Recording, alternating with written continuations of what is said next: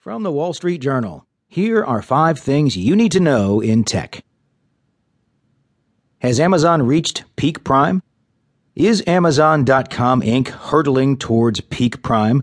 The Seattle online retailer is estimated to have had 54 million U.S. Prime members at the end of 2015, up 35% from 40 million a year earlier, according to an analysis from Consumer Intelligence Research Partners.